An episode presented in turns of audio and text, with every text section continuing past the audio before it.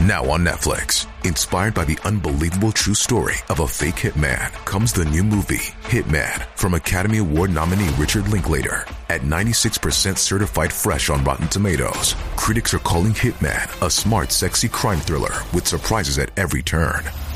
Starring Glenn Powell and Adria Arjona. Hitman. Now playing on Netflix and in select theaters. Rated R.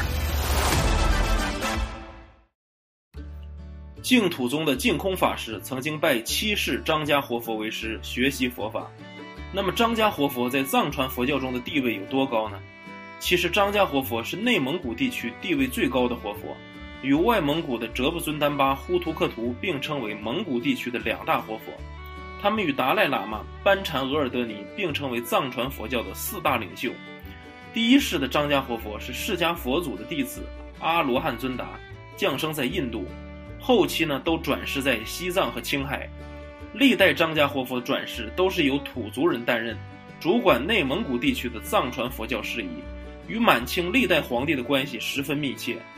1949年，七世张家活佛随国民政府抵达台湾，1957年在台北圆寂。